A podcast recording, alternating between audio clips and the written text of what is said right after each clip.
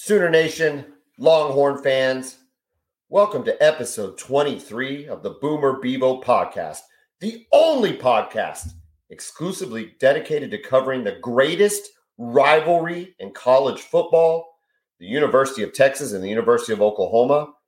And this week is the quintessential raison d'etre.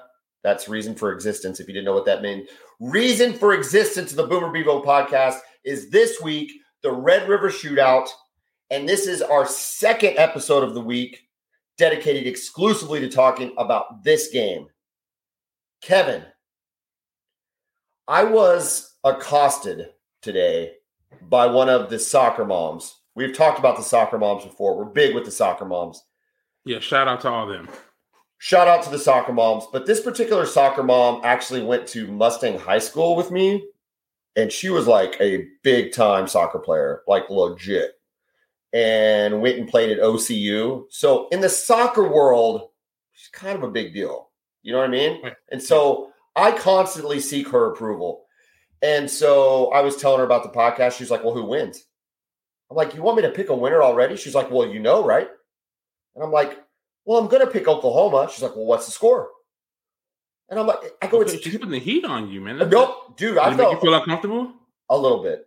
I felt pressure. That made me feel uncomfortable. Yeah. I, thank you, but I, I, I spit a score out. I just said it. Okay. Now, are you ready you, to share that with the podcast, or are you, are you still holding till? Is it too early? What do you think? I don't think so, man. If you, if you, if you 31 21. 31 21 Oklahoma. Okay. All right. Uh, and you know what? I'm going to stick with that. I think now, if something comes out and I hear that you know we got a different, you know, if, if we can get some confirmation on some certain injuries or whatever, but right now, 31-21 and soccer so mom, you know. Not, go ahead. Go ahead. No, you go ahead. No, okay. So that is not based on if Dillon Gabriel plays or not. So just 31-21 straight up. That's correct. Okay. It's good. That's an agnostic to Dillon Gabriel playing. Um, Soccer Mom, you know who you are, and um, you do not have to put pressure on me. You can just listen to the podcast. You'll get all the information you need. On us, on another note, though, thank you very much for listening. I appreciate it. Okay, Kevin. Um, what any update on the Quinn Ewers watch on your quarterback situation? Is he playing? I'm hearing like no one knows for sure except uh, Coach Sarkisian, and he ain't saying. But from what I'm hearing behind the scenes, it is getting the likelihood of him playing is getting higher and higher by the day. So the way I feel right now, I expect to see Quinn Ewers on Saturday. If he's ready to go on the field. If he's ready to go, he starts, right? I mean, we're not he's not yeah. coming in. He's not coming in for Hudson Card. He's starting. He's no, I don't starter. think we're doing any kind of rotation type deal. I wouldn't expect to see that unless, you know, it's a performance deal or they run some kind of weird trick play or something like that. But no, if, if Ewers is a guy, I expect him to start the game. Uh, BV had his press conference today. He said three quarterbacks are getting first team reps. Um, that scares the hell out of me. I uh, I'm already on record saying DG is not playing uh, with concussion protocol. He's in concussion protocol, but I, I just in this day and age, I don't think it's a it's it's not a good look. We're already three and two. I just don't see a scenario where he plays. I do think he gives us our best chance to win. I've been clear about that. But the three quarterbacks that are working out must be Beville, Booty, and Evers. Evers, yeah. And I got to tell you, man, I uh, I don't know anything about anything, but I think you throw the I think you throw the freshman out there. He Lebby recruited him for a reason. He knows what it means to play in OU Texas, but you know what, man, he he just might be dumb enough not to know what he's getting himself into, and he might be able to go out and make some plays. I I don't know. From what I've heard, Beville looks great in practice. He did not look great against TCU, and if he thinks well, that was, you know, a, it's a it's a different circumstance. Look, when you're coming off the bench in a game like that, I mean, the chance for success is very low for the backup quarterback. Given those, I mean, thirty-four to ten everything's going wrong. To come in, I mean, it's a, it's a bad situation to come in. Having getting all the first team reps or most of the first team reps. I'm look. I'm not saying that Davis Beville's any good. I don't know anything about him, but I would expect him to at least know what he's doing out there compared to to last week. If if it's him. Listen, you're probably right. You're usually, usually right. Am. Yeah. You're usually right. But I don't know. It just looked so bad. The visions of what his passes looked like and the the indecisiveness and everything that went with it just has me snake bit. And it's not like this is a less stressful environment than TCU after already being up 34-10. You know? Like yeah, this, this is seeing what this environment does to great players. I I mean, we to can go through players. the list. We can go oh, through yeah. the list of really good quarterbacks that lost in their first game. Kyler Murray comes to mind, uh, Heisman Baker Trophy Mayfield. winner. Baker Mayfield. Jalen Hurts looked terrible in that game. Yeah, Vince Young. Vince Young. Uh, yeah, every yeah, year Chris, Chris Simms yeah. ever played. Um, yeah, every he stepped on the field. Yeah. Well, um, I think so, we had a. I mean, the only ones that won were, were Sam Bradford and Colt McCoy, who won their first one. Yeah, and they both lost games too. Uh, which one did Colt lose? Colt lost 07. That was Sam's first year. And was that Colt's first year too? No, Colt's first year was 06. Oh, he won 06 against Paul Thompson. Yeah, uh-huh. I was at that yeah, game. It was 28 to 10. Um, I was at that game. That that year we've talked about that season with Paul Thompson. We were not as bad as uh, people want to remember. Paul Thompson, that team was actually really, really good. They got screwed at Oregon. Your only loss would have been to a Texas team um, we were we were a pretty good team. That was a lot of fun. That ended up being the Boise State year, but still, it was yeah, a lot you guys fun. won the you won the Big Twelve that year because Texas blew the game against A and M uh, the day after Thanksgiving. Put you guys in the Big Twelve championship game. That's right. And then we went up in the freezing cold and took care of Nebraska. And Paul Thompson was a big reason for that. He was yeah. Was that at um was that Arrowhead when? Oh yeah, yeah, yeah. When they still Texas used to have never played in it. Then they played the only time Texas played in it. It was in Dallas and then in Houston in uh, 01 and then after the 05 national championship season and then uh, 09, which is also at the uh, Jerry World. I, I thought Jerry World just makes the most sense, doesn't it? Now it does, yeah. Absolutely. I mean, playing at Arrow, I guess back when Nebraska was there, but man, Arrowhead in December, my God, you were just begging for weather. I mean, the K State loss of the 03 season for OU. I mean, the conditions that day just looked miserable, cold, windy. On the uh, more on the injury front from Oklahoma, Marcus Major is dude. I'm I'm putting him in the doubt. From everything I'm hearing, I'm putting him in the doubtful category, and I think okay. that hurts. I think that really really hurts. What about Eric Gray? Didn't he he left the game injured, right? He left it, but I haven't heard anything about it. Okay. I uh, J- J- well, Jovantae Barnes looks good, look good though. Jovantae Barnes looks good, and he, dude, if nothing else, the guy runs hard. He runs so hard, and I mean, he is zero. He's all pedal, no brake, or whatever the saying goes, and he's really good. all good. Gas, no brake. All gas, um, no brake. Also, but, I did see Gavin Sawchuk get into the game uh, late. Got a couple carries. Freshman out of Colorado. He's a talented guy, really fast. He hasn't played. I don't know if he's played at all before this. He's supposed to have track like speed, right? Like yeah, really, yeah. really fast. I don't know if he has played before this game, but again, you had no Marcus Major, and then Eric Gray got hurt. So you have to have somebody to come in and and give Javon or uh, yeah Jovantae Barnes a rest. The injury situation is just further compounds all the feelings Oklahoma's already experiencing because the TCU loss was really really bad, but the laundry list of injuries is rough. But it's interesting I want to see if you agree with this. So I was listening to Bob Stoops on the radio today. Along speaking of Marcus Major, he contends, and I'm sure Bob Bob knows, turnovers and running the ball. That if the person wins the turnover battle and has more yards rushing, it's almost a guaranteed win. Is the game that simple, even in 2022? In a lot of ways, it is, especially when it comes to turnovers. I think, like, especially if, if OU turns the ball over, I mean, it's going to be incredibly difficult to have a chance in this game. And really the same for Texas, but with OU, especially with playing a, playing a backup quarterback, I don't know if the team will be capable of coming back from a deficit anywhere close to the deficit you had last year, right? Yeah. So no, no, no turnovers, man. Can't happen and, for OU. And you know, I know it doesn't go in the stat column, but I also think that includes turnovers on downs. You know, because yeah, those fourth down pickups um, are becoming more a part of the college football game, especially here recently. More and more schools go for it. I, I like it. I think you should go. I bet the analytics say to go for it, so that's probably why they do it.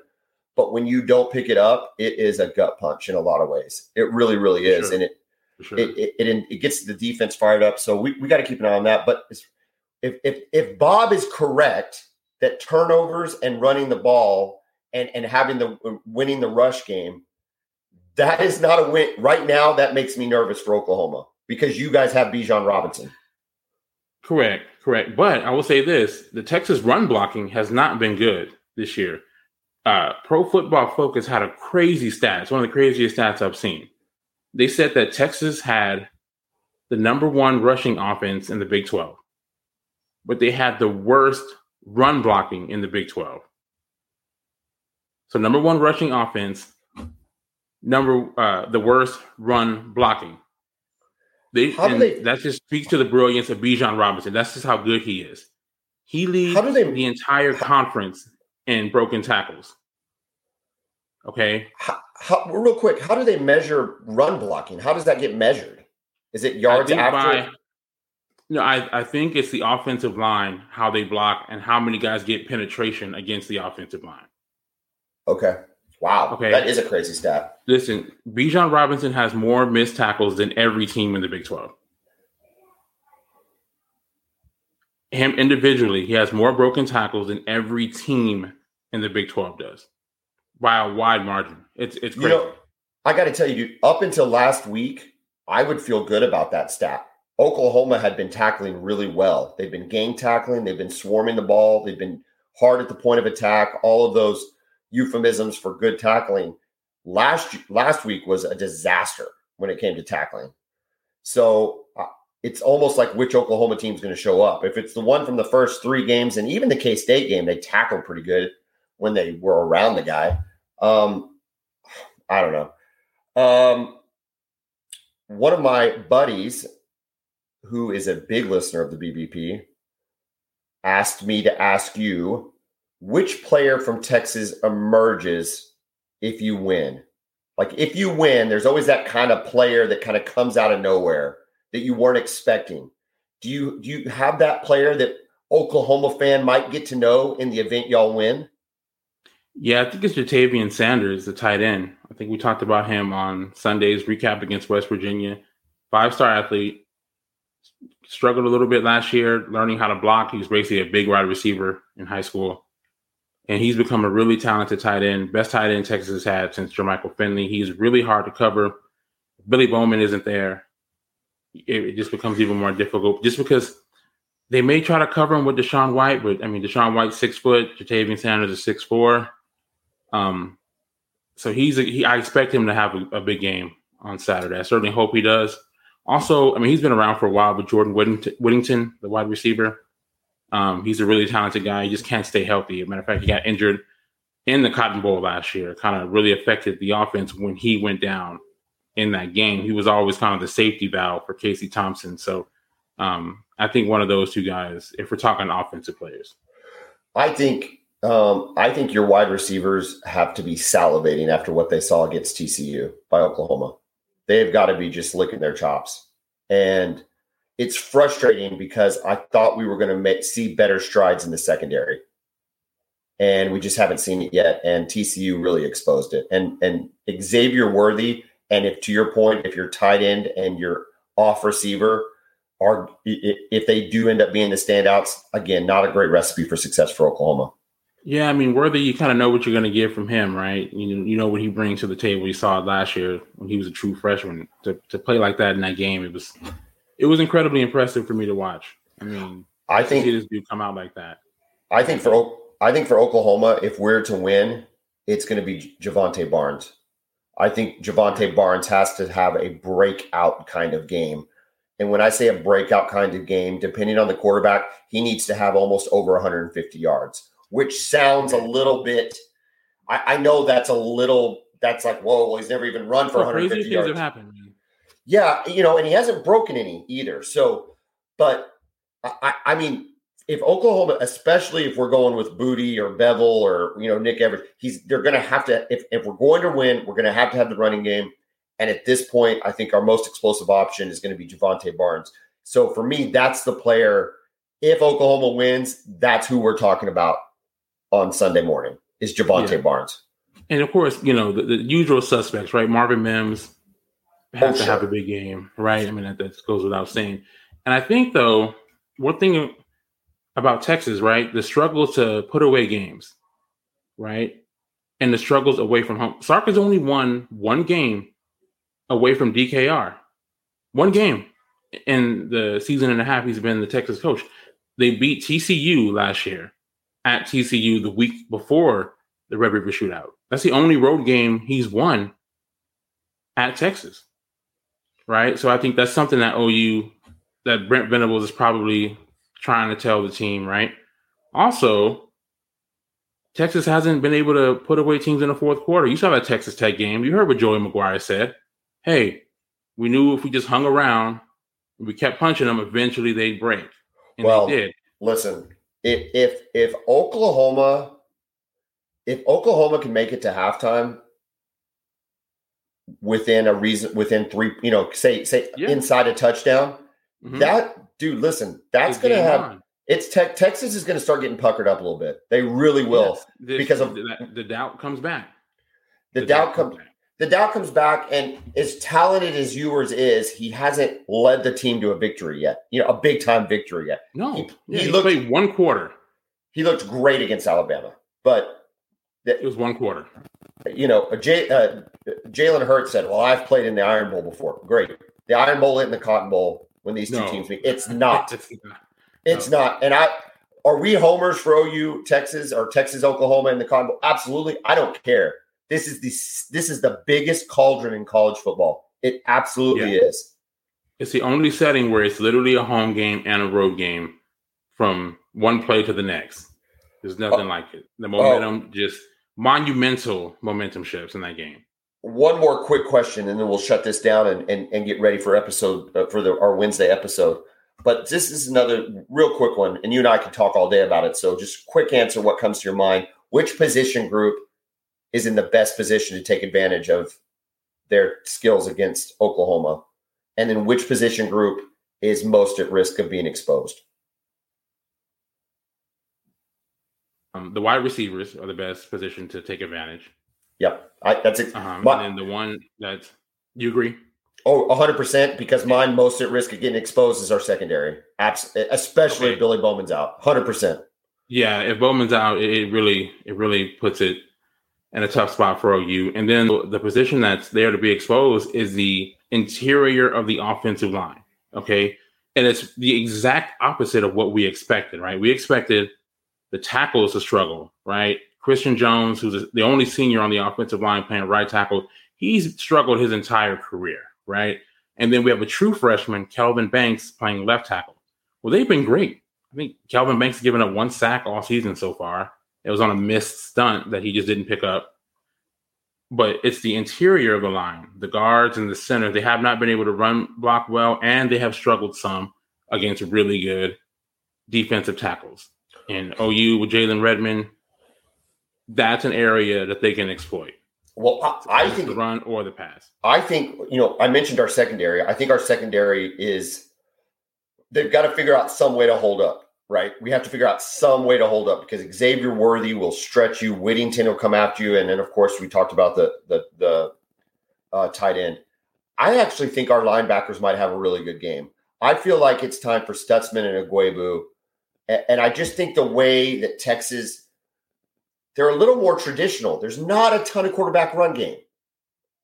No, And so you're, they're either playing they're they're either playing with for an expected run, protect the pass, or expected pass, be ready for the run. And I think Venables has always been really good when he doesn't have a running quarterback. Like that goes back to when he was at OU in the in the 2000s. And so I think with a more traditional setup, I think the linebackers are going to be in a better position to succeed. I, I hope they are. I think that's our biggest opportunity to, to make some hay defensively because I don't think it's going to come from the secondary. I think the secondary is going to be hanging on for dear life. I really do. Okay, no arguments from me on that. All right, man. Hey, listen, we promised our audience that we're going to keep these short and sweet. We've hit the 20 minute mark. We're going to have more to talk about tomorrow. Kevin and I are going to get to talk about tomorrow. If you've got some ideas of what you want us to talk about, uh, uh, soccer mom pinning me in the corner, good OU fan giving me some great ideas on who's going to emerge. We'll take all we'll take all the advice we've got because we just love talking about this stuff. And Kevin and I want to bring it to you all week long. Kevin, We're just getting started. We're just getting started. Kevin, I don't exactly, and I don't want to peak too early. Although I think with my score, I might already have. Kevin, uh, to get my wife fired up, I want to make sure and know: Are you fired up, I stay fired up, man. dude? I know you stay fired up, and I'm fired up, and it's OU Texas. Let's all, but everybody get fired up. Boomer. Hook 'em.